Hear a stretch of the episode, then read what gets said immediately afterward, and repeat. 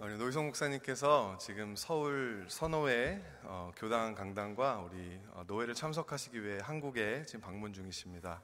그래서 오늘 저에게 이렇게 정말 영광의 자리에 말씀을 전할 수 있는 기회를 주셨고요. 그래서 오늘 저와 어, 여러분과 함께 저는 처음인 것 같습니다. 금빛교회 사역 목회하고 시- 시작하고 어, 처음으로 여러분과 함께 말씀을 나누게 되어서 참 기쁘고 어, 너무나 떨리고 그렇게 어, 그런 것 같습니다.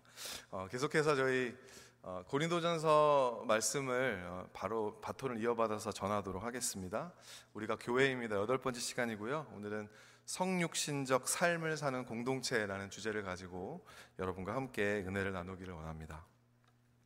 아, 모든 그리스도인들은 성육신적 삶을 살도록 부르심을 받았습니다. 이 성육신이라고 하는 거 다 아실 텐데요. 어, 하나님께서 우리를 구속하시는 방법이었습니다. 하늘에 계신 보좌를 버리시고 이 땅에 우리의 인간의 몸을 입으시고 예수님이 우리에게 오셨다라는 것을 이 성육신이라고 이야기하죠. 이온 우주 만물을 창조하신 하나님께서 유한한 육신을 입고 스스로 피조 세계의 일부분이 되셨다. 아무리 생각을 해봐도 놀라운 사실이 아닐 수 없습니다. 하늘과 땅을 지으신 하나님께서 이 세상에 처음 태어나셨을 때 처음으로 내뱉은 말이 응애였다라는 거. 예수님이 이 세상에 태어나셔서 또 어, 정말 원래 하나님은 무소부재하시고 가실 곳이 없는 분이신데 그런 하나님이 걸음마를 배우셔야 했다라는 거. 어, 그리고 말씀으로 온 세상을 창조하신 이가 말을 배우기 위해서 옹알이를 시작하셨다라는 거. 저는 저희 집의 셋째 아이를 지금 이제 한 살이 조금 넘었는데요. 키우면서 정말 예수님이 이러셨단 말이야 생각을 할 때마다 어, 정말 예수님 그 하나님의 그 밑도 끝도 알 수 없는 겸손하심에 너무 저가 이렇게 고개가 절로 숙여지게 되는 것 같습니다. 그렇기 때문에 성육신하신 예수님은 우리 인간들을 너무나 잘 아십니다. 우리를 깊이 이해하십니다. 우리에게 있는 대제사장은 우리의 연약함을 동정하지 못하고 채울하지 못하시는 분이 아니라고 하는 거죠. 그래서 하나님이 우리에게 베푸시는 구원은 언제나 실질적입니다. 하나님의 위로는 진실되고 하나님의 도우심은 현실적입니다. 우리가 어려운 일을 당했을 때 나와 똑같은 어려움을 당해보았던 사람들이 해주는 위로, 그들이 주는 도움은 정말 도움이 되는데 그렇지 못한 경우는 차라리 좀 가만히 있어 주었으면 차라리 그냥 위로 말하지 않았으면 더 좋겠다 이런 생각을 하지 않습니까? 어, 하나님은 정말 이 세상에서 우리에게 가장 실질적인 도심을 주실 수 있는데 그 이유가 뭐냐면 우리처럼 인간이셔 보았기 때문에 라고 하는 것이죠. 그래서 우리가 주님과 같이 내 마음 만지는 분은 없네. 이렇게 우리 복음성가에서 찬양하지 않습니까? 우리가 그렇게 찬양할 수 있는 이유는 실제로 주님이 우리의 마음의 아픔을 우리의 마음의 상처들, 우리의 마음의 외로움을 너무나 잘 이해하고 계시기 때문이라는 것이죠. 그래서 신명기 33장 29절 말씀에는 이렇게 이야기합니다. 이스라엘아 너는 행복한 사람이로다. 여호와의 구원을 너같이 얻은 백성이 누구냐? 이렇게 이야기하고 있어요. 우리 같이 좌우 양옆에 있는 우리 성도님들에게 이렇게 함께 인사해 보았으면 좋겠습니다. 당신은 행복한 사람입니다. 당신은 행복한 사람입니다. 여러분 이런 구원을 받았다라는 게 얼마나 큰 특권인지 모릅니다.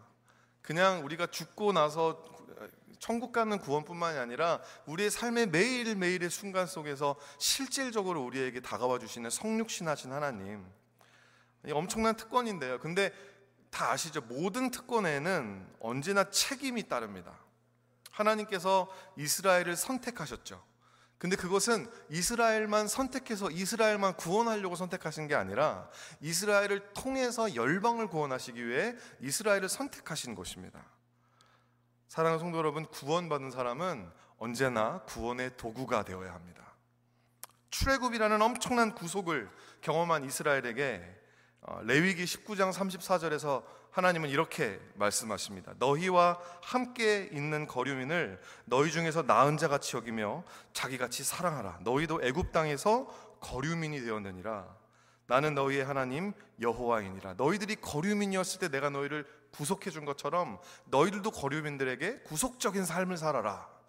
라고 말씀하신다라는 거죠. 마찬가지로 우리가 성육신을 통하여 하나님의 구원을 받았다면 성육신적인 삶을 살아야 할 것입니다. 우리가 성육신 할 수 없습니다. 왜? 우리 하나님이 아니기 때문에. 하지만 하나님을 쫓아서 성육신적인 삶을 살라고 하는 거죠. 사도 바울이 빌립보서 2장 6절에서 8절까지 말씀을 통해 예수 그리스도의 성육신을 통해 이렇게 설명하고 있죠. 우리 함께 이 말씀을 읽어 보시도록 할까요? 시작. 그는 근본 하나님의 본체시나 하나님과 동등됨을 취할 것으로 여기지 아니하시고 오히려 자기를 비워 종의 형차를 가지사 사람들과 같이 되셨고 사람의 모양으로 나타나사 자기를 낮추시고 죽기까지 복종하셨으니 곧 십자가에 죽으심이라. 너무 많이 어, 또 외우시는 분들도 많을 것 같고요. 근데 이 말씀이 사실은 사도 바울이 한 이야기가 아니라 그 당시 초대교회 사람들이 예수 그리스도의 성육신에 대해서 불렀던 찬양이었습니다. 찬양을 지금 인용하고 있는데 이 찬양을 인용하는 이유가 뭘까요? 빌립보서 2장 5절입니다. 노래만 하지 말고 그걸 노래로만 하지 말고 너희 안에 이 마음을 품어라. 이것이 예수 그리스도의 마음이다. 그래서 예수 그리스도께서 우리를 위해 성육신하신 것처럼 너희들도 성육신적인 삶을 살아라고 권면하고 있다라고 하는 거죠. 그러면 이 성육신적인 삶이란 무엇일까? 오늘 본문 말씀을 통해 세 가지로 여러분과 함께 나눠보기 원합니다. 첫 번째로 성육신적인 삶이란 복음에 의해 복음을 위해 사는 삶이라는 거예요.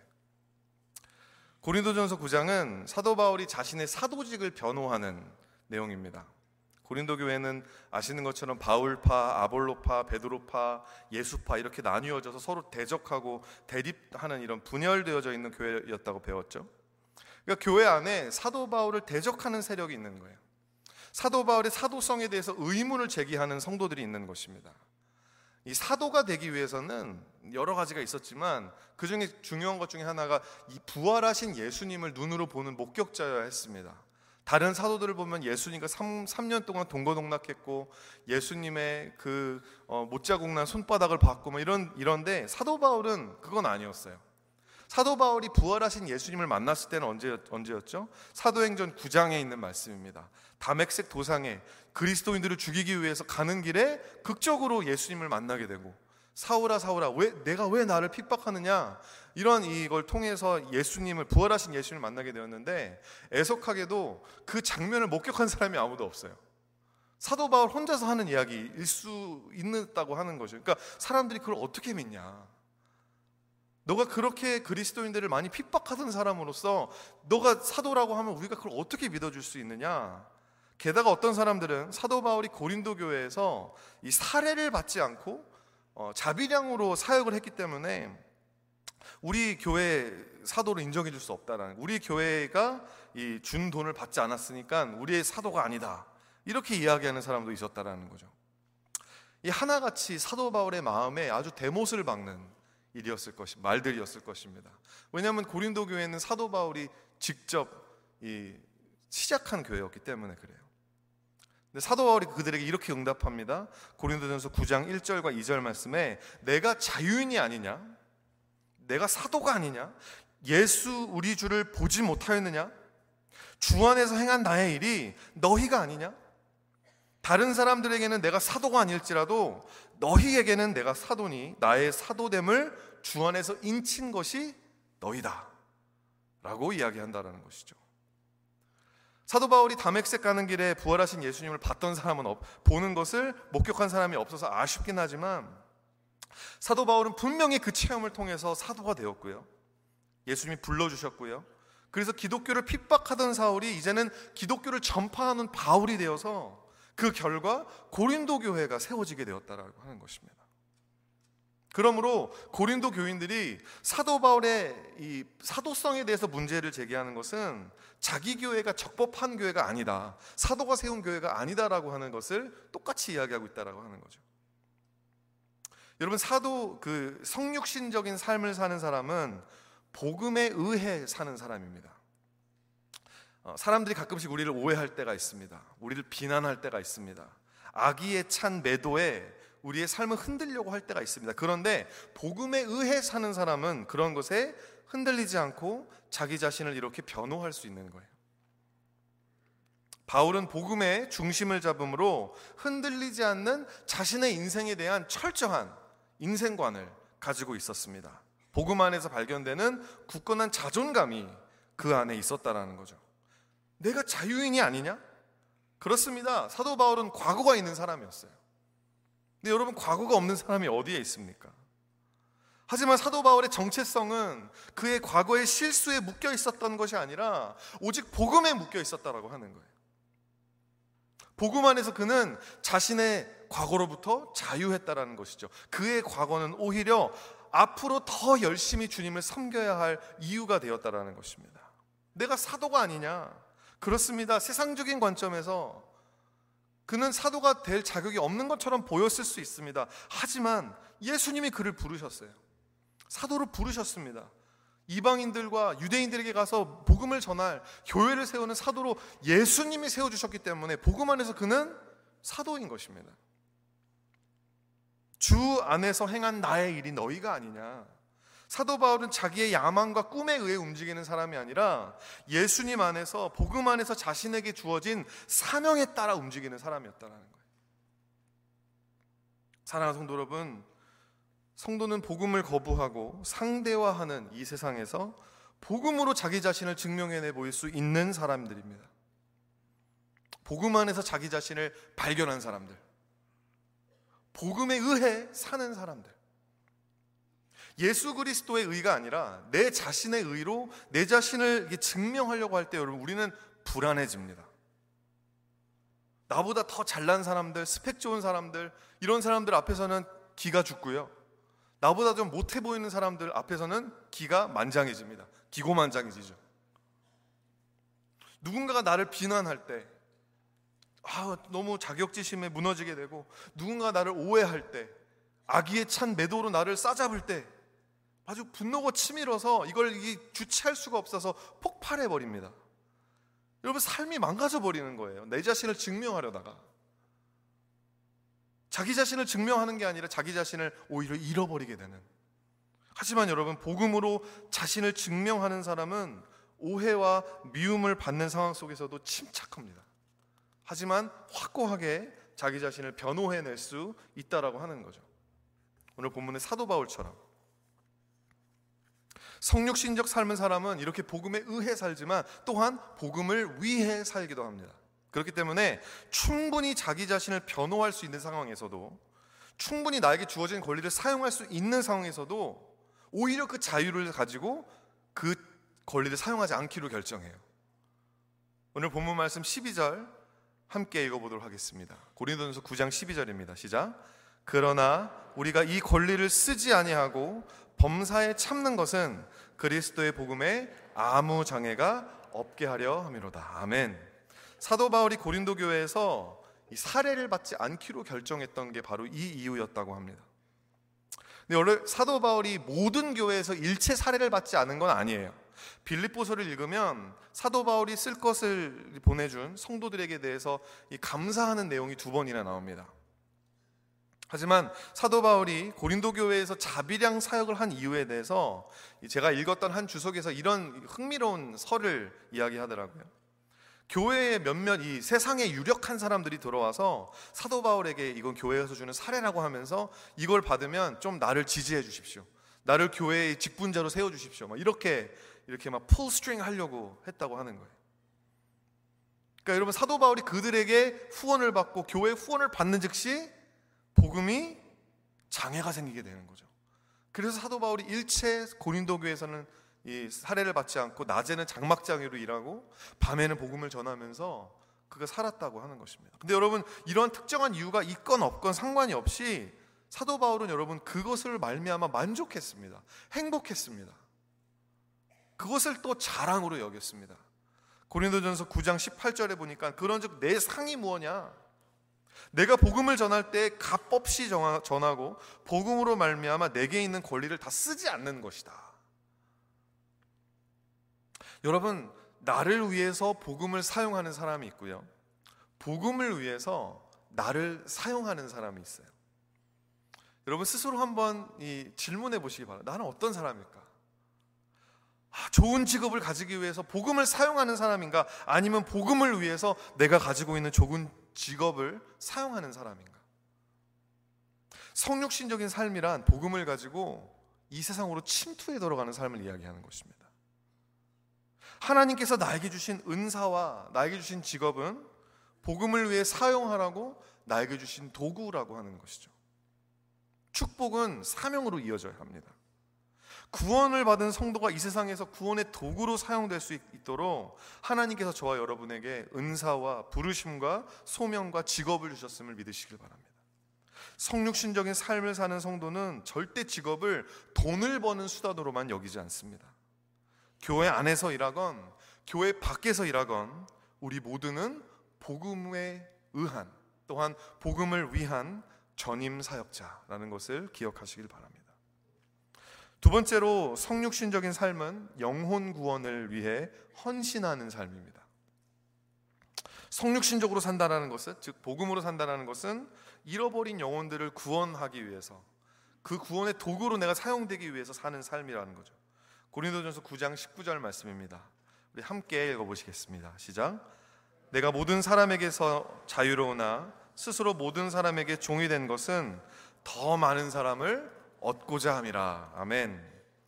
미국 서밋 교회라는 곳에 J.D. 그리어라는 목사님이 쓰신 담장을 넘는 크리스천이라는 책에서 이런 이야기가 나옵니다. 교회는 비신자들을 전도하는 것보다 주로 구원받은 자들이 하나님께 예배하기 위해 존재한다.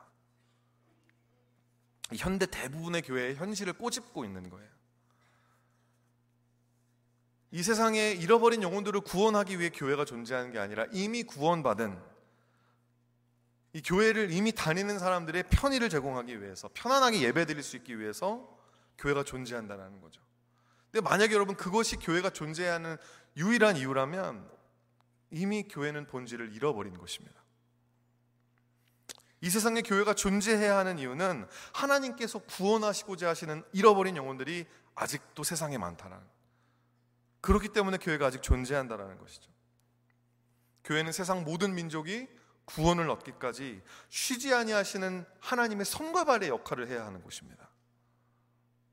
하나님이 성육신하신 예수님의 그 몸된 교회를 통해 하나님이 끊임없이 계속해서 우리를 통해 이 교회를 통해 이 세상에서 성육신하기 원하시는 거예요. 고린도전서 9장 22절 말씀 보니까 내가 여러 사람에게 여러 모습이 된 것은 아무쪼록 몇 사람이라도 구원하고자 합니다. 유대인들에게 복음을 전할 때 이방인들에게 복음을 전할 때 사도 바울의 모습이 달랐다라는 거예요. 상황에 따라 복음을 전하는 방식이 달라졌다라고 하는 것입니다. 내가 누구를 상대하느냐에 따라서 이 형, 형태가 달라졌다라는 건데 이것을 성교학적 용어로 이 복음의 상황화라고 합니다. contextualization. 이거를 여러분 복음의 메시지를 타협하는 거라고 생각을 하시면 안 됩니다. 오히려 복음의 진수를 놓치지 않기 위해 복음의 외형을 변화시키는 거예요.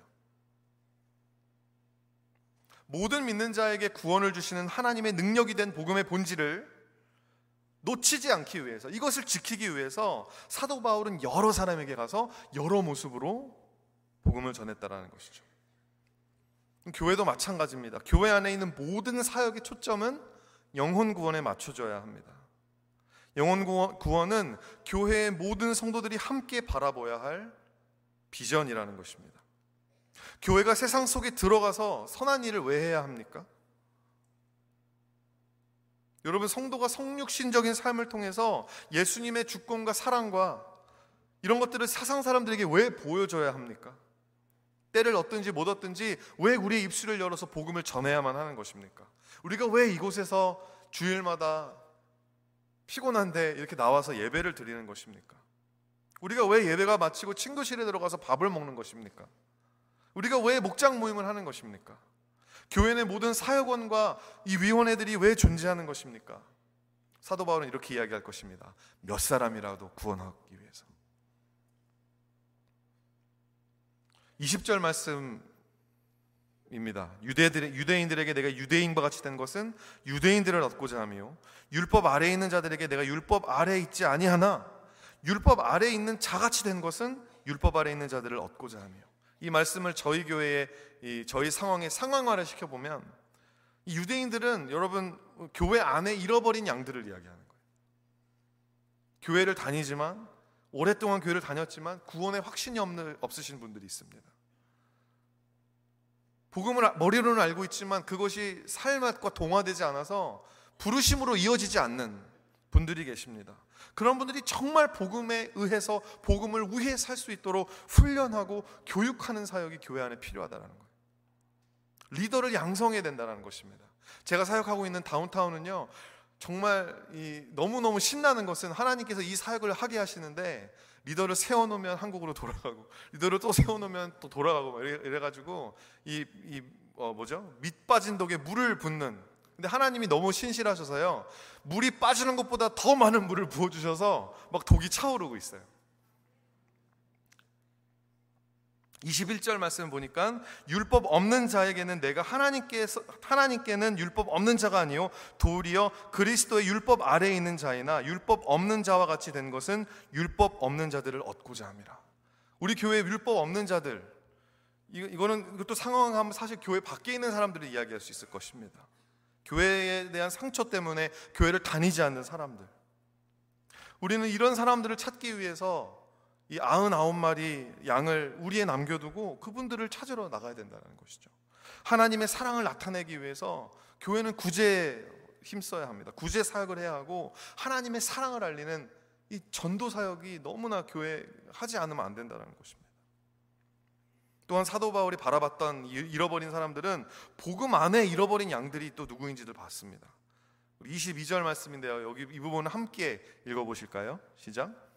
약한 자들에게 내가 약한 자와 같이 된 것은 약한 자들을 얻고자 하며 여러분 여기서 약한 자들은 양심이 약한 사람들을 이야기합니다.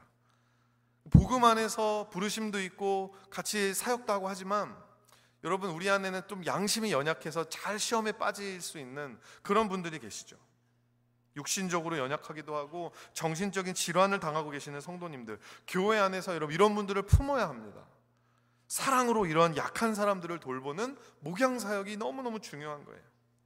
이거 이들을 돌봄을 통해서 그들이 힘을 얻고 회복될 수 있는 곳이 바로 교회 아니겠습니까? 교회들은 교회는 병자들이 모인 곳이다라고 많이 이야기합니다. 여러분 교회는 병자들이 회복돼서 그리스도의 병사로 거듭나 이 세상을 향해 전진해 나가야 하는 곳이어야만 한다라는 것이죠. 교회가 온갖 아픈 사람들이 모여 있는 병원인 건 맞지만 여러분 내가 병원에 가서 입원한 지 5년이 넘고 10년이 넘고 그래도 여러분 안 낫는다면 낫질 않아요. 똑같은 상황이에요. 뭔가가 잘못되었다라는 것이죠. 분명히 주님은 상한 갈대를 꺾지 않으시고 꺼져가는 등불을 끄지 않으시지만 주님이 원하시는 건 뭘까요? 상한 갈대가 잘 케어가 돼서 강한 갈대가 되는 것이고 꺼져가는 등불이 온 세상을 밝게 비추는 큰 횃불이 되는 것을 주님은 원하실 줄 믿으시길 바랍니다. 영혼 구원을 통해 여러 가지 성육신적 사역으로 헌신하는 성도가 넘쳐나는 큰빛교회가 되기를 간절히 소망합니다. 마지막 세 번째로 성육신적인 삶은 영원한 상급을 향해 달려가는 삶입니다. 영원한 상급을 향해. 고린도전서 9장 24절 말씀을 함께 읽어보도록 하겠습니다. 시작. 운동장에서 다름질하는 자들이 다 달릴지라도 오직 상을 받는 사람은 한 사람인 줄을 너희가 알지 못하느냐? 너희도 상을 받도록 이와 같이 다름질하라. 아멘. 상급, 상급을 위해서 사는 것은 사실 절대 부끄러운 게 아닙니다. 아 그런 걸 가지고 왜 저 상을 상까지 주려고 하십니까? 근데 여러분 하나님은 그분의 성품은 우리에게 상 주기를 기뻐하시는 분이세요. 히브리서 11장 6절 말씀에 믿음이 없이는 하나님을 기쁘시기 못하나니 저를 믿는 자는 저 하나님께 나아가는 자는 반드시 그가 계신 것과 그 그를 찾는 자에게 상 주시는 이심을 믿어야 한다. 여러분 하나님은 우리에게 상 주시기를 기뻐하시는데 이 여기에 종교와 복음의 차이점이 나옵니다. 왜냐하면 종교는 뭐냐면요 상급을 받기 위해서 막 달려가는 거예요. 아, 내가 상급을 못 받으면 어떡하지? 조마조마해 하면서 막 달려가는 게 종교고요. 복음은 뭐냐면 이미 상급을 약속받았어요. 이미 상급을 약속받았기 때문에 하나님이 나에게 주시는 그 상을, 그 reward를 더 appreciate 하기 위해서, 더 누리기 위해서 달려가는 겁니다. 여러분, 아무리 좋은 상을 받아도 그거를 appreciate를 못하면 아무런 의미가 없다는 거예요. 그러므로 상급을 향해 달려가라는 말은요. 상급을 받기 위해 달리라는 말이 아니라 이미 상급을 받았으니까 그 상급을 더 누리기 위해서, 더 내 것으로 만들기 위해서 달려가라고 이야기하는 것이죠.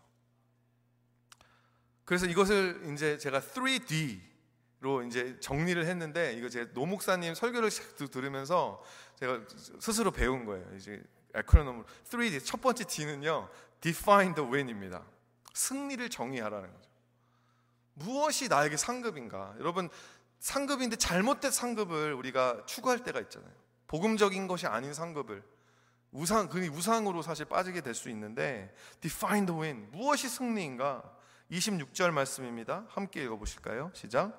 그러므로 나는 다름질하기를 향방 없는 것 같이 아니하고 싸우기를 허공치는 것 같이 아니하며 이 승리가 뭔지 모르면 define the win을 하지 않으면 이 그냥 허공을 치는 것처럼 열심히는 하는데 이 성취감이 없을 수밖에 없다라는 것입니다. 성육신적인 삶은 정확한 목표가 있는 삶입니다. 사도 바울에게는 영혼 구원이라고 하는 정확한 목표가 있었죠. 그리고 그 위대한 목표를 이루기 위해서 1년 동안의 계획이 있었을 것입니다. 그럼 그 1년의 그 목표에 맞춰서 그것을 더 작은 단위로 나눠서 하나씩 하나씩 매일매일마다 매주 매주마다 그걸 성취해 나가며 기쁜 거예요. 성취감이 있는 거예요. 그러니까 여러분 목표가 있는 사람, 정확한 꿈이 있는 사람은 하루하루가 의미 있습니다. 행복합니다. 근데 여러분 살다 보면 꼭 그렇지는 않잖아요. 사도 바울도 모든 게 그러면 계획한 대로 되었을까는 아닐 것입니다. 때로는 감옥에 갇히기도 했고요. 때로는 이렇게 사람들의 오해를 받기도 했고요. 하지만 사도 바울은 그런 상황 속에서 좌절하지 않았습니다. 고린도전서 9장 23절을 표준 세 번역으로 읽어드리면 나는 복음을 전하려고 이 모든 일을 하고 있습니다. 그것은 내가 복음이 주는 복에 동참하려는 것입니다. 이게 사도 바울의 진짜 궁극적 목적이었다라고 하는 거죠. 복음이 주는 복에 동참하기 위해서. 인생의 여러분 가장 궁극적 승리는 복음 그 자체입니다. 그러므로 사실 우리는 승, 우리는 실패하는 것 같아도 승리의 기쁨을 맛보며 살 수 있는 것이죠. 왜? 복음이 우리에게 이미 주어졌기 때문에. 그렇기 때문에 때로는 마음대로 사역이 잘 안 되고 아이들이 잘 양육이 안 되고 진행되지 않아도 재정적인 문제에 부닥치고 관계적 어려움에 우리가 봉착을 해도 여러분 어떤 형편에서든지 내가 궁하나 부하나 내가 자족하기를 배웠다. 그런 사도 바울처럼 모든 상황 속에서 우리는 행복할 수 있다라고 하는 것입니다. 사도 바울은 감옥에 갇혀서도 감옥 밖에 있는 사람한테 기뻐하라고 권면할 수 있을 정도로 승리의 삶을 살았습니다. 자신의 사도성을 인정하지 않는 사람들, 그들에게 오히려 사랑으로 눈물의 서신서를 쓸 수 있는 그런 겸손한 강인함이 사도 바울 안에 있었다라고 하는 거죠. 두 번째 D는요, drill it in입니다. 거듭 반복하라고 하는 거죠. 거듭 반복하라. drill it in이라는 말이 drill이라는 게 이렇게 다다다다 파는 거잖아요. 땅 파는 기계. 그래서 한 곳을 정확하게 해가지고 계속 반복해서 그 훈련하라는 말입니다. 줄이라는 말이 영어로 훈련이라는 말도 있거든요. 25절 말씀을 함께 읽어보도록 하겠습니다. 25절 말씀 시작. 이기기를 다투는 자마다 모든 일에 절제하나니 그들은 썩을 승리자의 관을 얻고자 하되 우리는 썩지 아니할 것을 얻고자 하노라. 아멘. 성육신적인 삶은 이이 절제해야 하는 삶, 다른 말로 불편한 삶인 것입니다. 편하게만 살, 죄성이 죄성을 가진 인간이 편하다라고 하는 것은 죄성이 아주 충만하다라고 하는 거거든요. 그것을 우리가 억누르고 우리가 성육신적인 삶을 살기 위해서 하나님이 우리를 부르신 대로 살기 위해서 사, 사는 것은 불편하기만 합니다. 하나님을 한번 생각해 보십시다. 하나님으로서 아무런 필요가 없는 존재, 아무가 필요 없는 존재셨던 예수님이 인간이 되셨을 때 그 느끼셨을 그 불편함, 우리가 상상조차 할 수 없을 것입니다. 하나님과 본체시지만 하나님으로서의 그 어떠한 권리와 자유를 하나도 누리지 않기로 결정하신, 포기하신, 자기의 권리를 포기하시고 절제하신 여러분 예수님처럼 그렇게 살라고 하는 거예요. 불편하지만 거듭 반복함을 통해서 우리는 이 복음 중심의 성교적 영성으로 움직이는 삶을 이 몸에 익혀야 된다고 하는 것입니다. 그 이유는요 세 번째로 실격당하지 않기 위해서. Don't get disqualified. 실격당하지 않기 위해서. 24절에 저 아까 읽었는데요 다 달릴지라도 오직 상을 받는 사람은 한 사람이다. 라고 이야기하는데 이건 보면 되게 좀 좌절스럽잖아요. 아, 이 많은 사람 중에 한 사람만 받는 건가? 이거는 여러분 올림픽 이야기를 하는 거예요. 그 당시에 있었던 고대 올림픽에서는 정말 한 사람밖에 승리하지 못하지만 하나님의 나라는요 1등만 기억하는 더러운 세상이 아닙니다. 어. 하나님의 나라는 모두가 1등이에요. 단 포기하지 않는다면 상급으로부터 실격될 수 있다라는 말, 이야기를 하기 위해서 사도 바울이 이 24절에 말씀을 하는 것입니다. 아, 그럼 실격 안 될 거니까 그냥 내가 천국 가는 건 티켓 가지고 있으니까 내가 마음대로 살아야겠다. 그러면 실격될 수 있어요. 근데 여러분 그게 아니라 정말 내가 구원받은 내가 받은 이 복, 을 상급을 가지고 그것을 appreciate 하기 위해서 계속 달려가고 포기하지 않으면 그 상급이 반드시 우리에게 주어질 거라고 하는 것이죠. 사도 바울이 그래서 이렇게 고백을 하고 있습니다. 우리 마지막으로 27절 한 절만 더 읽어보겠습니다. 시작. 내가 내 몸을 쳐 복종하게 함은 내가 남에게 전파한 후에 자신이 도리어 버림을 받을까 두려워함이로다. 사도 바울이 고린도 교회 사람들에게 인정받지 못했는데요. 그거는 하나님께서 보시기에 실격 사유가 되지 못했습니다. 사도 바울이 가끔씩은 사역에 실패할 때도 있었고 사도 바울이 가르쳤던 제자가 예수 그리스도를 버리고 파선할 때도 있었고 여러 가지 어려운 상황이 있었지만 그 어떤 것도 실격 사유가 되지 못했지만 사도 바울이 이야기하기를 자기의 몸을 쳐서 복종하지 못하는 것은 실격 사유가 된다고 이야기하는 거죠. 어떤 상황 속에서도 성육신적인 삶을 사는 것을 그러므로 포기하지 말라고 하는 것입니다. 사랑하는 성도 여러분, 한순간의 실수로 우리는 실격되지 않습니다. 하나님 그런 분이 아니십니다. 우리가 실수할 수 있습니다. 실패할 수 있고 넘어질 수 있습니다. 반복적으로도 그렇게 할 수 있습니다. 여러분 정말 중요한 것은 의도적으로 그리고 반복적으로 하나님 앞에 불순종할 때는 우리가 실격될 수 있다라고 하는 거죠.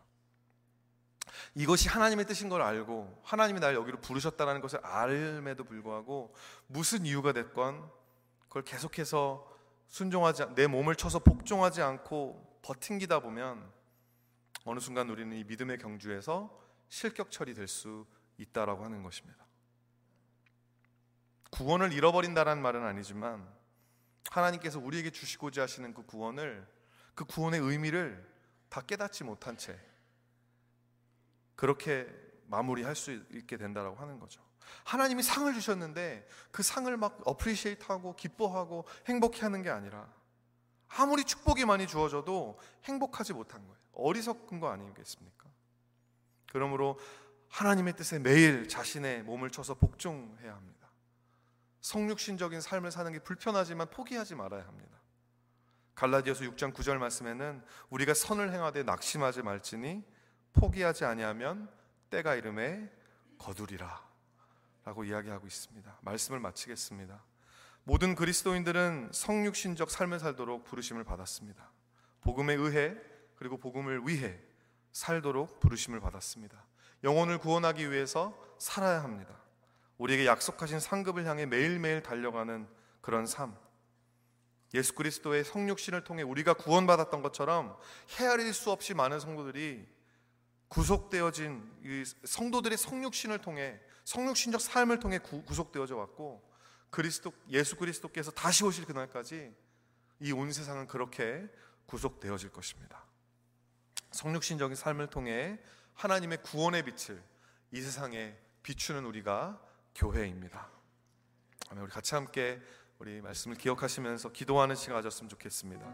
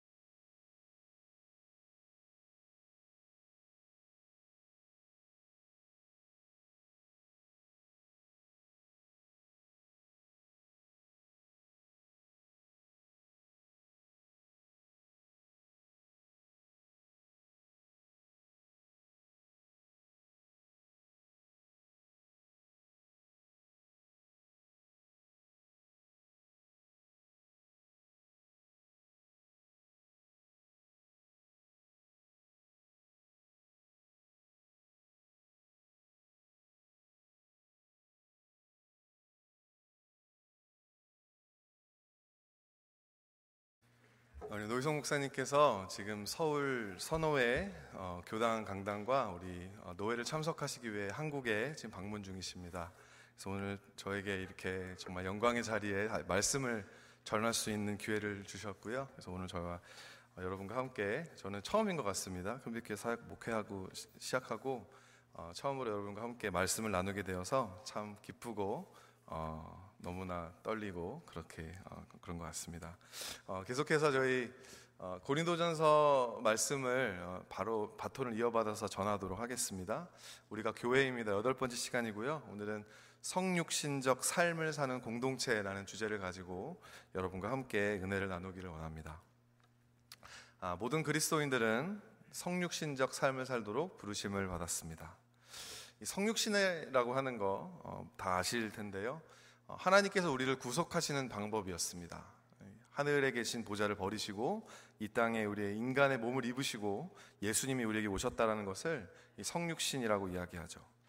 이 온 우주 만물을 창조하신 하나님께서 유한한 육신을 입고 스스로 피조 세계의 일부분이 되셨다. 아무리 생각을 해봐도 놀라운 사실이 아닐 수 없습니다. 하늘과 땅을 지으신 하나님께서 이 세상에 처음 태어나셨을 때 처음으로 내뱉은 말이 응애였다라는 거. 예수님이 이 세상에 태어나셔서 또 어, 정말 원래 하나님은 무소부재하시고 가실 곳이 없는 분이신데 그런 하나님이 걸음마를 배우셔야 했다라는 거. 어, 그리고 말씀으로 온 세상을 창조하신 이가 말을 배우기 위해서 옹알이를 시작하셨다라는 거. 저는 저희 집에 셋째 아이를 지금 이제 한 살이 조금 넘었는데요. 키우면서 정말 예수님이 이러셨단 말이야 생각을 할 때마다 어, 정말 예수님 그 하나님의 그 밑도 끝도 알 수 없는 겸손하심에 너무 저가 이렇게 고개가 절로 숙여지게 되는 것 같습니다. 그렇기 때문에 성육신하신 예수님은 우리 인간들을 너무나 잘 아십니다. 우리를 깊이 이해하십니다.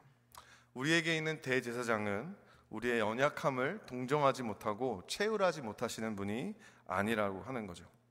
그래서 하나님이 우리에게 베푸시는 구원은 언제나 실질적입니다. 하나님의 위로는 진실되고 하나님의 도우심은 현실적입니다.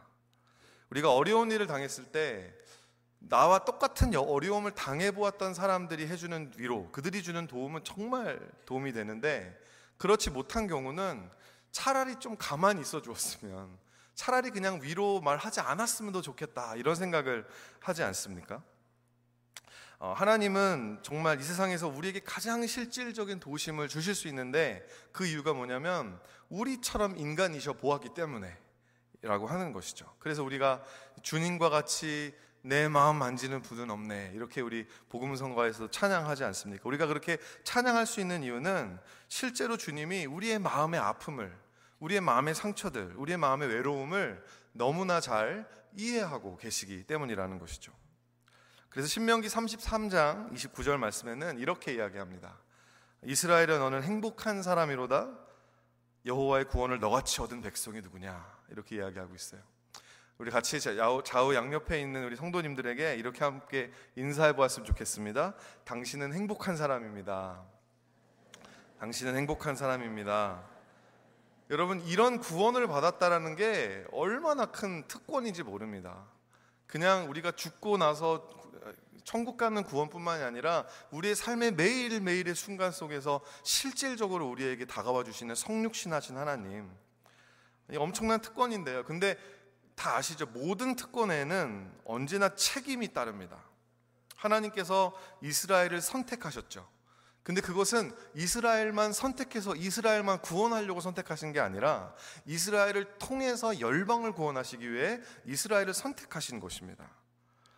사랑하는 성도 여러분, 구원받은 사람은 언제나 구원의 도구가 되어야 합니다.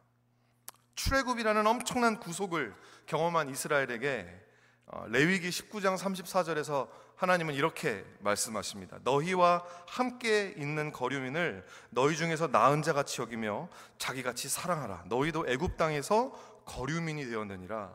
나는 너희의 하나님 여호와이니라. 너희들이 거류민이었을 때 내가 너희를 구속해 준 것처럼 너희들도 거류민들에게 구속적인 삶을 살아라. 라고 말씀하신다라는 거죠. 마찬가지로 우리가 성육신을 통하여 하나님의 구원을 받았다면 성육신적인 삶을 살아야 할 것입니다. 우리가 성육신 할 수 없습니다. 왜? 우리 하나님이 아니기 때문에. 하지만 하나님을 쫓아서 성육신적인 삶을 살라고 하는 거죠. 사도 바울이 빌립보서 2장 6절에서 8절까지 말씀을 통해 예수 그리스도의 성육신을 통해 이렇게 설명하고 있죠. 우리 함께 이 말씀을 읽어 보시도록 할까요? 시작. 그는 근본 하나님의 본체시나 하나님과 동등됨을 취할 것으로 여기지 아니하시고 오히려 자기를 비워 종의 형차를 가지사 사람들과 같이 되셨고 사람의 모양으로 나타나사 자기를 낮추시고 죽기까지 복종하셨으니 곧 십자가에 죽으심이라. 너무 많이 어, 또 외우시는 분들도 많을 것 같고요. 근데 이 말씀이 사실은 사도 바울이 한 이야기가 아니라 그 당시 초대교회 사람들이 예수 그리스도의 성육신에 대해서 불렀던 찬양이었습니다. 찬양을 지금 인용하고 있는데 이 찬양을 인용하는 이유가 뭘까요? 빌립보서 2장 5절입니다. 노래만 하지 말고 그걸 노래로만 하지 말고 너희 안에 이 마음을 품어라. 이것이 예수 그리스도의 마음이다. 그래서 예수 그리스도께서 우리를 위해 성육신하신 것처럼 너희들도 성육신적인 삶을 살아라고 권면하고 있다라고 하는 거죠. 그러면 이 성육신적인 삶이란 무엇일까? 오늘 본문 말씀을 통해 세 가지로 여러분과 함께 나눠보기 원합니다. 첫 번째로 성육신적인 삶이란 복음에 의해 복음을 위해 사는 삶이라는 거예요.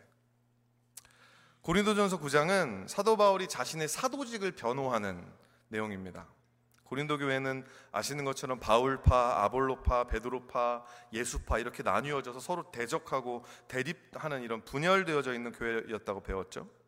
그러니까 교회 안에 사도 바울을 대적하는 세력이 있는 거예요. 사도 바울의 사도성에 대해서 의문을 제기하는 성도들이 있는 것입니다. 이 사도가 되기 위해서는 여러 가지가 있었지만 그 중에 중요한 것 중에 하나가 이 부활하신 예수님을 눈으로 보는 목격자여야 했습니다. 다른 사도들을 보면 예수님과 3, 3년 동안 동거동락했고 예수님의 그 어, 못자국난 손바닥을 받고 뭐 이런 이런데 사도 바울은 그건 아니었어요. 사도 바울이 부활하신 예수님을 만났을 때는 언제 언제였죠? 사도행전 9장에 있는 말씀입니다. 다맥색 도상에 그리스도인들을 죽이기 위해서 가는 길에 극적으로 예수님을 만나게 되고 사울아 사울아 왜 내가 왜 나를 핍박하느냐 이런 이걸 통해서 예수님을 부활하신 예수님을 만나게 되었는데 애석하게도 그 장면을 목격한 사람이 아무도 없어요.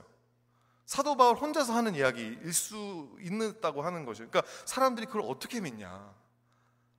너가 그렇게 그리스도인들을 많이 핍박하던 사람으로서 너가 사도라고 하면 우리가 그걸 어떻게 믿어줄 수 있느냐? 게다가 어떤 사람들은 사도 바울이 고린도 교회에서 이 사례를 받지 않고 어, 자비량으로 사역을 했기 때문에 우리 교회 사도로 인정해 줄 수 없다라는 우리 교회가 이 준 돈을 받지 않았으니까 우리의 사도가 아니다 이렇게 이야기하는 사람도 있었다라는 거죠. 이 하나같이 사도 바울의 마음에 아주 대못을 박는 일이었을 것이 말들이었을 것입니다. 왜냐하면 고린도 교회는 사도 바울이 직접 이 시작한 교회였기 때문에 그래요. 근데 사도 바울이 그들에게 이렇게 응답합니다. 고린도전서 9장 1절과 2절 말씀에 내가 자유인이 아니냐? 내가 사도가 아니냐? 예수 우리 주를 보지 못하였느냐? 주 안에서 행한 나의 일이 너희가 아니냐? 다른 사람들에게는 내가 사도가 아닐지라도 너희에게는 내가 사도니 나의 사도됨을 주 안에서 인친 것이 너희다. 라고 이야기한다라는 것이죠. 사도 바울이 담액색 가는 길에 부활하신 예수님을 봤던 사람은 없, 보는 것을 목격한 사람이 없어서 아쉽긴 하지만 사도 바울은 분명히 그 체험을 통해서 사도가 되었고요. 예수님이 불러주셨고요. 그래서 기독교를 핍박하던 사울이 이제는 기독교를 전파하는 바울이 되어서 그 결과 고린도 교회가 세워지게 되었다라고 하는 것입니다. 그러므로 고린도 교인들이 사도 바울의 이 사도성에 대해서 문제를 제기하는 것은 자기 교회가 적법한 교회가 아니다. 사도가 세운 교회가 아니다라고 하는 것을 똑같이 이야기하고 있다라고 하는 거죠. 여러분 사도 그 성육신적인 삶을 사는 사람은 복음에 의해 사는 사람입니다. 어, 사람들이 가끔씩 우리를 오해할 때가 있습니다. 우리를 비난할 때가 있습니다.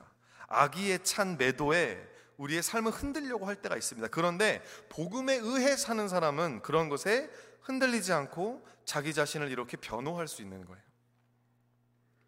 바울은 복음의 중심을 잡음으로 흔들리지 않는 자신의 인생에 대한 철저한 인생관을 가지고 있었습니다. 복음 안에서 발견되는 굳건한 자존감이 그 안에 있었다라는 거죠.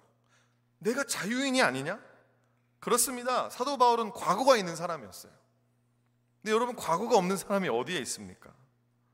하지만 사도 바울의 정체성은 그의 과거의 실수에 묶여 있었던 것이 아니라 오직 복음에 묶여 있었다라고 하는 거예요. 복음 안에서 그는 자신의 과거로부터 자유했다라는 것이죠. 그의 과거는 오히려 앞으로 더 열심히 주님을 섬겨야 할 이유가 되었다라는 것입니다. 내가 사도가 아니냐?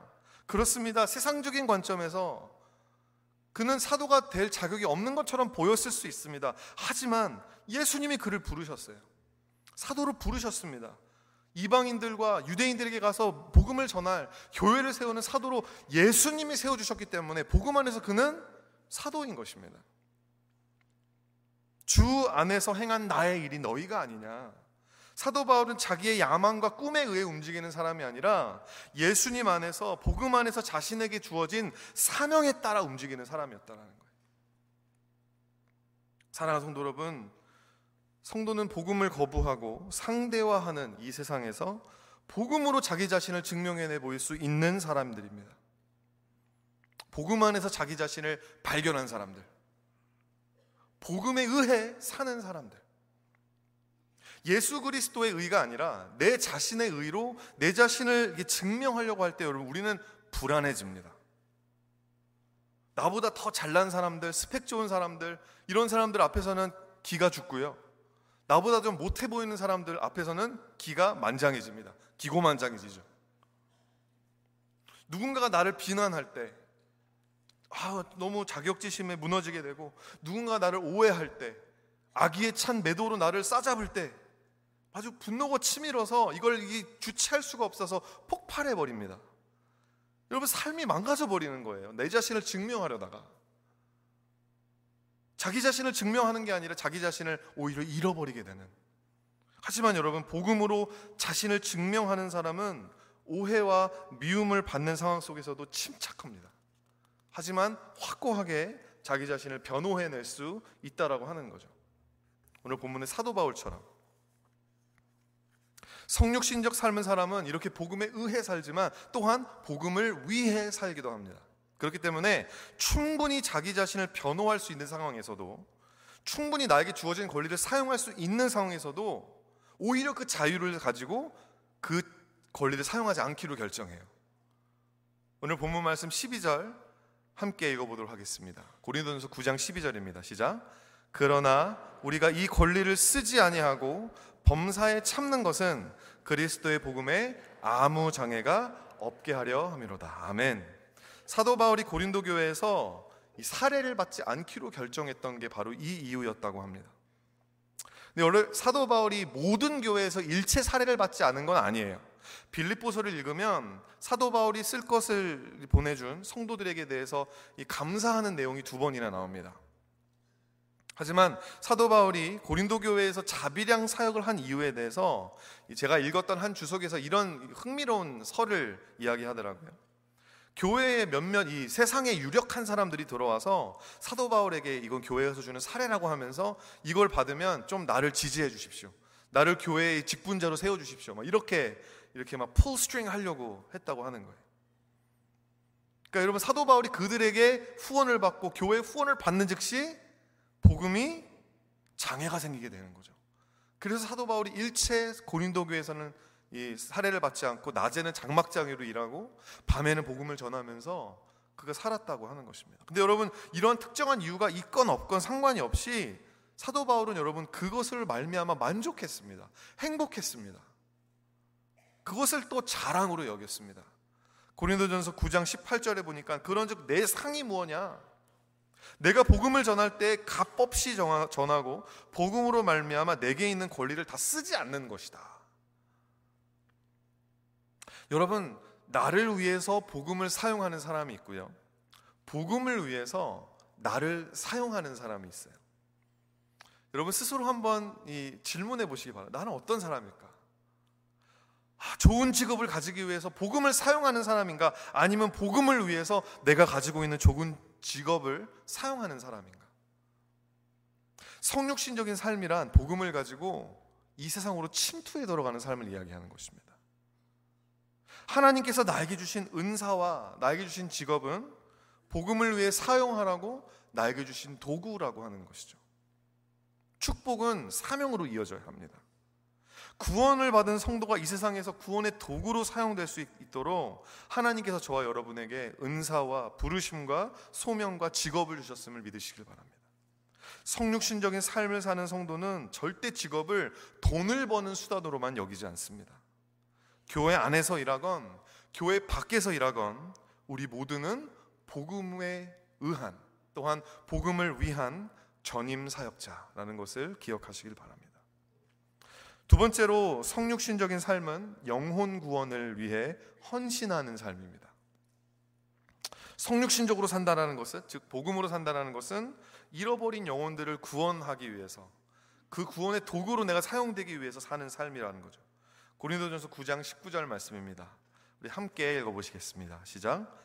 내가 모든 사람에게서 자유로우나 스스로 모든 사람에게 종이 된 것은 더 많은 사람을 얻고자 함이라. 아멘. 미국 서밋 교회라는 곳에 J.D. 그리어라는 목사님이 쓰신 담장을 넘는 크리스천이라는 책에서 이런 이야기가 나옵니다. 교회는 비신자들을 전도하는 것보다 주로 구원받은 자들이 하나님께 예배하기 위해 존재한다. 현대 대부분의 교회의 현실을 꼬집고 있는 거예요. 이 세상에 잃어버린 영혼들을 구원하기 위해 교회가 존재하는 게 아니라 이미 구원받은 이 교회를 이미 다니는 사람들의 편의를 제공하기 위해서 편안하게 예배 드릴 수 있기 위해서 교회가 존재한다는 거죠. 근데 만약에 여러분 그것이 교회가 존재하는 유일한 이유라면 이미 교회는 본질을 잃어버린 것입니다. 이 세상에 교회가 존재해야 하는 이유는 하나님께서 구원하시고자 하시는 잃어버린 영혼들이 아직도 세상에 많다는 그렇기 때문에 교회가 아직 존재한다라는 것이죠. 교회는 세상 모든 민족이 구원을 얻기까지 쉬지 아니하시는 하나님의 손과 발의 역할을 해야 하는 곳입니다. 하나님이 성육신하신 예수님의 그 몸된 교회를 통해 하나님이 끊임없이 계속해서 우리를 통해 이 교회를 통해 이 세상에서 성육신하기 원하시는 거예요. 고린도전서 9장 22절 말씀 보니까 내가 여러 사람에게 여러 모습이 된 것은 아무쪼록 몇 사람이라도 구원하고자 합니다.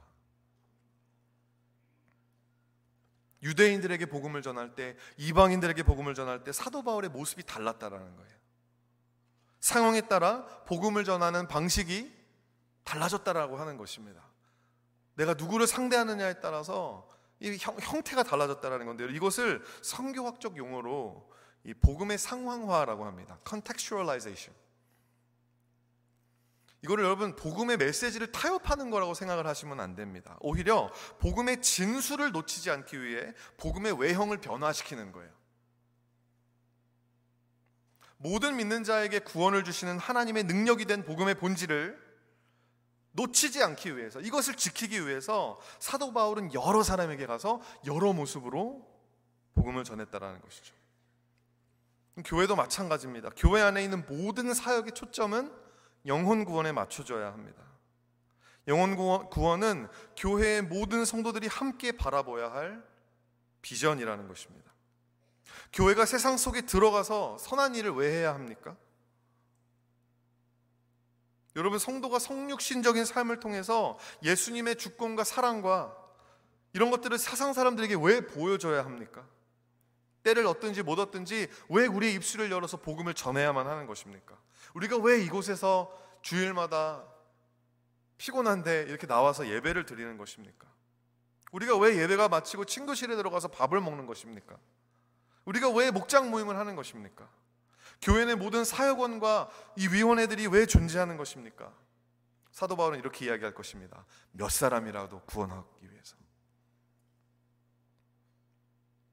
20절 말씀 입니다. 유대들 유대인들에게 내가 유대인과 같이 된 것은 유대인들을 얻고자 하며 율법 아래에 있는 자들에게 내가 율법 아래에 있지 아니하나 율법 아래에 있는 자같이 된 것은 율법 아래에 있는 자들을 얻고자 하며 이 말씀을 저희 교회의 저희 상황에 상황화를 시켜 보면 유대인들은 여러분 교회 안에 잃어버린 양들을 이야기하는 거예요. 교회를 다니지만 오랫동안 교회를 다녔지만 구원의 확신이 없는 없으신 분들이 있습니다. 복음을 머리로는 알고 있지만 그것이 삶과 동화되지 않아서 부르심으로 이어지지 않는 분들이 계십니다. 그런 분들이 정말 복음에 의해서 복음을 위해 살 수 있도록 훈련하고 교육하는 사역이 교회 안에 필요하다는 거예요. 리더를 양성해야 된다는 것입니다. 제가 사역하고 있는 다운타운은요, 정말 너무너무 신나는 것은 하나님께서 이 사역을 하게 하시는데 리더를 세워놓으면 한국으로 돌아가고 리더를 또 세워놓으면 또 돌아가고 이래, 가지고 이, 이 어, 뭐죠? 밑 빠진 독에 물을 붓는. 근데 하나님이 너무 신실하셔서요. 물이 빠지는 것보다 더 많은 물을 부어주셔서 막 독이 차오르고 있어요 21절 말씀 보니까 율법 없는 자에게는 내가 하나님께 하나님께는 율법 없는 자가 아니요 도리어 그리스도의 율법 아래에 있는 자이나 율법 없는 자와 같이 된 것은 율법 없는 자들을 얻고자 함이라. 우리 교회 율법 없는 자들 이거는 이것도 상황하면 사실 교회 밖에 있는 사람들을 이야기할 수 있을 것입니다. 교회에 대한 상처 때문에 교회를 다니지 않는 사람들. 우리는 이런 사람들을 찾기 위해서 이 아흔아홉 마리 양을 우리에 남겨두고 그분들을 찾으러 나가야 된다는 것이죠. 하나님의 사랑을 나타내기 위해서 교회는 구제 힘써야 합니다. 구제 사역을 해야 하고 하나님의 사랑을 알리는 이 전도 사역이 너무나 교회 하지 않으면 안 된다는 것입니다. 또한 사도 바울이 바라봤던 잃어버린 사람들은 복음 안에 잃어버린 양들이 또 누구인지를 봤습니다. 22절 말씀인데요. 여기 이 부분을 함께 읽어 보실까요? 시작. 약한 자들에게 내가 약한 자와 같이 된 것은 약한 자들을 얻고자 하며 여러분 여기서 약한 자들은 양심이 약한 사람들을 이야기합니다. 복음 안에서 부르심도 있고 같이 사역도 하고 하지만 여러분 우리 안에는 좀 양심이 연약해서 잘 시험에 빠질 수 있는 그런 분들이 계시죠. 육신적으로 연약하기도 하고 정신적인 질환을 당하고 계시는 성도님들 교회 안에서 여러분 이런 분들을 품어야 합니다. 사랑으로 이런 약한 사람들을 돌보는 목양 사역이 너무너무 중요한 거예요. 이거 이들을 돌봄을 통해서 그들이 힘을 얻고 회복될 수 있는 곳이 바로 교회 아니겠습니까? 교회들은 교회는 병자들이 모인 곳이다라고 많이 이야기합니다. 여러분 교회는 병자들이 회복돼서 그리스도의 병사로 거듭나 이 세상을 향해 전진해 나가야 하는 곳이어야만 한다라는 것이죠. 교회가 온갖 아픈 사람들이 모여 있는 병원인 건 맞지만 여러분 내가 병원에 가서 입원한 지 5년이 넘고 10년이 넘고 그래도 여러분 안 낫는다면 낫질 않아요. 똑같은 상황이에요. 뭔가가 잘못되었다라는 것이죠. 분명히 주님은 상한 갈대를 꺾지 않으시고 꺼져가는 등불을 끄지 않으시지만 주님이 원하시는 건 뭘까요? 상한 갈대가 잘 케어가 돼서 강한 갈대가 되는 것이고 꺼져가는 등불이 온 세상을 밝게 비추는 큰 횃불이 되는 것을 주님은 원하실 줄 믿으시길 바랍니다. 영혼 구원을 통해 여러 가지 성육신적 사역으로 헌신하는 성도가 넘쳐나는 큰빛 교회가 되기를 간절히 소망합니다. 마지막 세 번째로 성육신적인 삶은 영원한 상급을 향해 달려가는 삶입니다. 영원한 상급을 향해 고린도전서 9장 24절 말씀을 함께 읽어보도록 하겠습니다. 시작. 운동장에서 다름질하는 자들이 다 달릴지라도 오직 상을 받는 사람은 한 사람인 줄을 너희가 알지 못하느냐? 너희도 상을 받도록 이와 같이 다름질하라. 아멘. 상급, 상급을 위해서 사는 것은 사실 절대 부끄러운 게 아닙니다. 아 그런 걸 가지고 왜 저 상을 상까지 주려고 하십니까? 근데 여러분 하나님은 그분의 성품은 우리에게 상 주기를 기뻐하시는 분이세요. 히브리서 11장 6절 말씀에 믿음이 없이는 하나님을 기쁘시기 못하나니 저를 믿는 자는 저 하나님께 나아가는 자는 반드시 그가 계신 것과 그 그를 찾는 자에게 상 주시는 이심을 믿어야 한다. 여러분 하나님 우리에게 상 주시기를 기뻐하시는데 이 여기에 종교와 복음의 차이점이 나옵니다. 왜냐하면 종교는 뭐냐면요 상급을 받기 위해서 막 달려가는 거예요. 아, 내가 상급을 못 받으면 어떡하지? 조마조마해 하면서 막 달려가는 게 종교고요. 복음은 뭐냐면 이미 상급을 약속받았어요. 이미 상급을 약속받았기 때문에 하나님이 나에게 주시는 그 상을 그 reward를 더 appreciate 하기 위해서 더 누리기 위해서 달려가는 겁니다. 여러분 아무리 좋은 상을 받아도 그거를 appreciate를 못하면 아무런 의미가 없다는 거예요. 그러므로 상급을 향해 달려가라는 말은요. 상급을 받기 위해 달리라는 말이 아니라 이미 상급을 받았으니까 그 상급을 더 누리기 위해서 더 내 것으로 만들기 위해서 달려가라고 이야기하는 것이죠. 그래서 이것을 이제 제가 3D로 이제 정리를 했는데 이거 제 노목사님 설교를 들으면서 제가 스스로 배운 거예요. 이제 에크로놈 3D 첫 번째 D는요. define the win입니다. 승리를 정의하라는 거죠. 무엇이 나에게 상급인가? 여러분 상급인데 잘못된 상급을 우리가 추구할 때가 있잖아요. 복음적인 것이 아닌 상급을 우상 그 우상으로 사실 빠지게 될 수 있는데 define the win 무엇이 승리인가?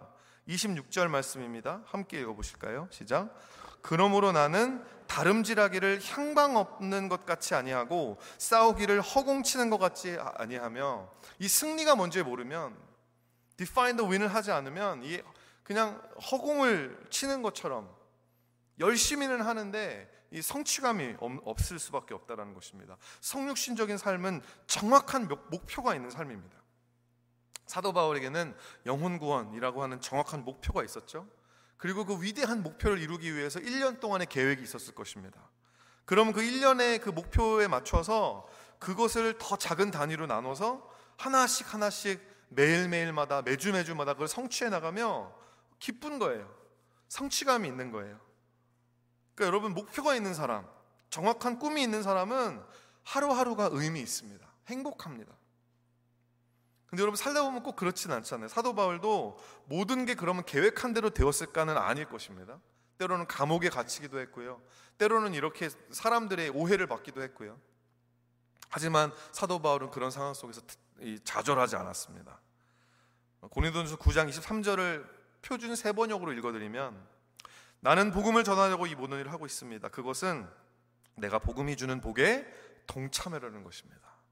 이게 사도 바울의 진짜 궁극적 목적이었다라고 하는 거죠. 복음이 주는 복에 동참하기 위해서. 인생의 여러분 가장 궁극적 승리는 복음 그 자체입니다. 그러므로 사실 우리는 승, 우리는 실패하는 것 같아도 승리의 기쁨을 맛보며 살 수 있는 것이죠. 왜? 복음이 우리에게 이미 주어졌기 때문에. 그렇기 때문에 때로는 이 마음대로 사역이 잘 안 되고 아이들이 잘 양육이 안 되고 진행되지 않아도 재정적인 문제에 부닥치고 관계적 어려움에 우리가 봉착을 해도 여러분 어떤 형편에서든지 내가 궁하나 부하나 내가 자족하기를 배웠다. 그런 사도 바울처럼 모든 상황 속에서 우리는 행복할 수 있다라고 하는 것입니다. 사도 바울은 감옥에 갇혀서도 감옥 밖에 있는 사람한테 기뻐하라고 권면할 수 있을 정도로 승리의 삶을 살았습니다. 자신의 사도성을 인정하지 않는 사람들, 그들에게 오히려 사랑으로 눈물의 서신서를 쓸 수 있는 그런 겸손한 강인함이 사도 바울 안에 있었다라고 하는 거죠. 두 번째 D는요, drill it in입니다. 거듭 반복하라고 하는 거죠. 거듭 반복하라. drill it in이라는 말이 drill이라는 게 이렇게 다다다다 파는 거잖아요. 땅 파는 기계. 그래서 한 곳을 정확하게 해가지고 계속 반복해서 그 훈련하라는 말입니다. 줄리라는 말이 영어로 훈련이라는 말도 있거든요. 25절 말씀을 함께 읽어보도록 하겠습니다. 25절 말씀 시작. 이기기를 다투는 자마다 모든 일에 절제하나니 그들은 썩을 승리자의 관을 얻고자 하되 우리는 썩지 아니할 것을 얻고자 하노라. 아멘. 성육신적인 삶은 절제해야 하는 삶, 다른 말로 불편한 삶인 것입니다. 편하게만 살, 죄성이 죄성을 가진 인간이 편하다라고 하는 것은 죄성이 아주 충만하다라고 하는 거거든요. 그것을 우리가 억누르고 우리가 성육신적인 삶을 살기 위해서 하나님이 우리를 부르신 대로 살기 위해서 사, 사는 것은 불편하기만 합니다. 하나님을 한번 생각해 보십시다. 하나님으로서 아무런 필요가 없는 존재, 아무가 필요 없는 존재셨던 예수님이 인간이 되셨을 때 그 느끼셨을 그 불편함, 우리가 상상조차 할 수 없을 것입니다. 하나님과 본체시지만 하나님으로서의 그 어떠한 권리와 자유를 하나도 누리지 않기로 결정하신, 포기하신, 자기의 권리를 포기하시고 절제하신 여러분 예수님처럼 그렇게 살라고 하는 거예요. 불편하지만 거듭 반복함을 통해서 우리는 이 복음 중심의 성교적 영성으로 움직이는 삶을 이 몸에 익혀야 된다고 하는 것입니다. 그 이유는요 세 번째로 실격당하지 않기 위해서. Don't get disqualified. 실격당하지 않기 위해서. 24절에 저 아까 읽었는데요. 다 달릴지라도 오직 상을 받는 사람은 한 사람이다. 라고 이야기하는데 이거 보면 되게 좀 좌절스럽잖아요. 아, 이 많은 사람 중에 한 사람만 받는 건가? 이거는 여러분 올림픽 이야기를 하는 거예요. 그 당시에 있었던 고대 올림픽에서는 정말 한 사람밖에 승리하지 못하지만 하나님의 나라는요 1등만 기억하는 더러운 세상이 아닙니다. 어. 하나님의 나라는 모두가 1등이에요. 단 포기하지 않는다면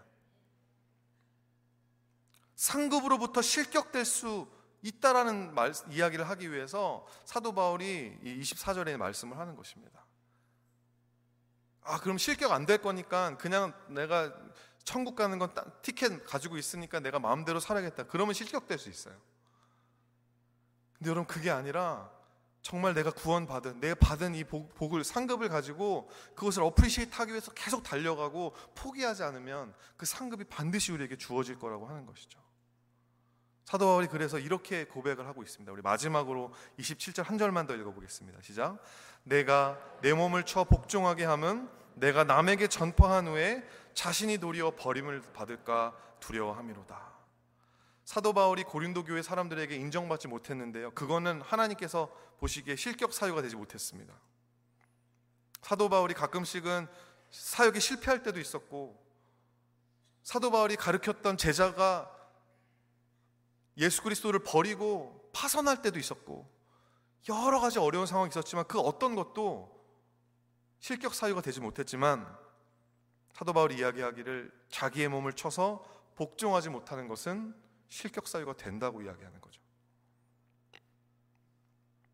어떤 상황 속에서도 성육신적인 삶을 사는 것을 그러므로 포기하지 말라고 하는 것입니다. 사랑하는 성도 여러분, 한순간의 실수로 우리는 실격되지 않습니다. 하나님 그런 분이 아니십니다. 우리가 실수할 수 있습니다. 실패할 수 있고 넘어질 수 있습니다. 반복적으로도 그렇게 할 수 있습니다. 여러분 정말 중요한 것은 의도적으로 그리고 반복적으로 하나님 앞에 불순종할 때는 우리가 실격될 수 있다라고 하는 거죠. 이것이 하나님의 뜻인 걸 알고 하나님이 날 여기로 부르셨다는 것을 알음에도 불구하고 무슨 이유가 됐건 그걸 계속해서 순종하지 내 몸을 쳐서 복종하지 않고 버팅기다 보면 어느 순간 우리는 이 믿음의 경주에서 실격 처리될 수 있다라고 하는 것입니다. 구원을 잃어버린다는 말은 아니지만 하나님께서 우리에게 주시고자 하시는 그 구원을 그 구원의 의미를 다 깨닫지 못한 채 그렇게 마무리할 수 있게 된다라고 하는 거죠. 하나님이 상을 주셨는데 그 상을 막 어프리시에이트하고 기뻐하고 행복해하는 게 아니라 아무리 축복이 많이 주어져도 행복하지 못한 거예요. 어리석은 거 아니겠습니까?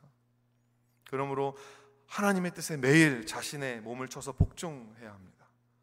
성육신적인 삶을 사는 게 불편하지만 포기하지 말아야 합니다. 갈라디아서 6장 9절 말씀에는 우리가 선을 행하되 낙심하지 말지니 포기하지 아니하면 때가 이름에 거두리라 라고 이야기하고 있습니다. 말씀을 마치겠습니다. 모든 그리스도인들은 성육신적 삶을 살도록 부르심을 받았습니다. 복음에 의해 그리고 복음을 위해 살도록 부르심을 받았습니다. 영혼을 구원하기 위해서 살아야 합니다. 우리에게 약속하신 상급을 향해 매일매일 달려가는 그런 삶. 예수 그리스도의 성육신을 통해 우리가 구원받았던 것처럼 헤아릴 수 없이 많은 성도들이 구속되어진 성도들의 성육신을 통해 성육신적 삶을 통해 구, 속되어져 왔고 그리스도 예수 그리스도께서 다시 오실 그날까지 이 온 세상은 그렇게 구속되어질 것입니다. 성육신적인 삶을 통해 하나님의 구원의 빛을 이 세상에 비추는 우리가 교회입니다. 우리 같이 함께 우리 말씀을 기억하시면서 기도하는 시간 가졌으면 좋겠습니다.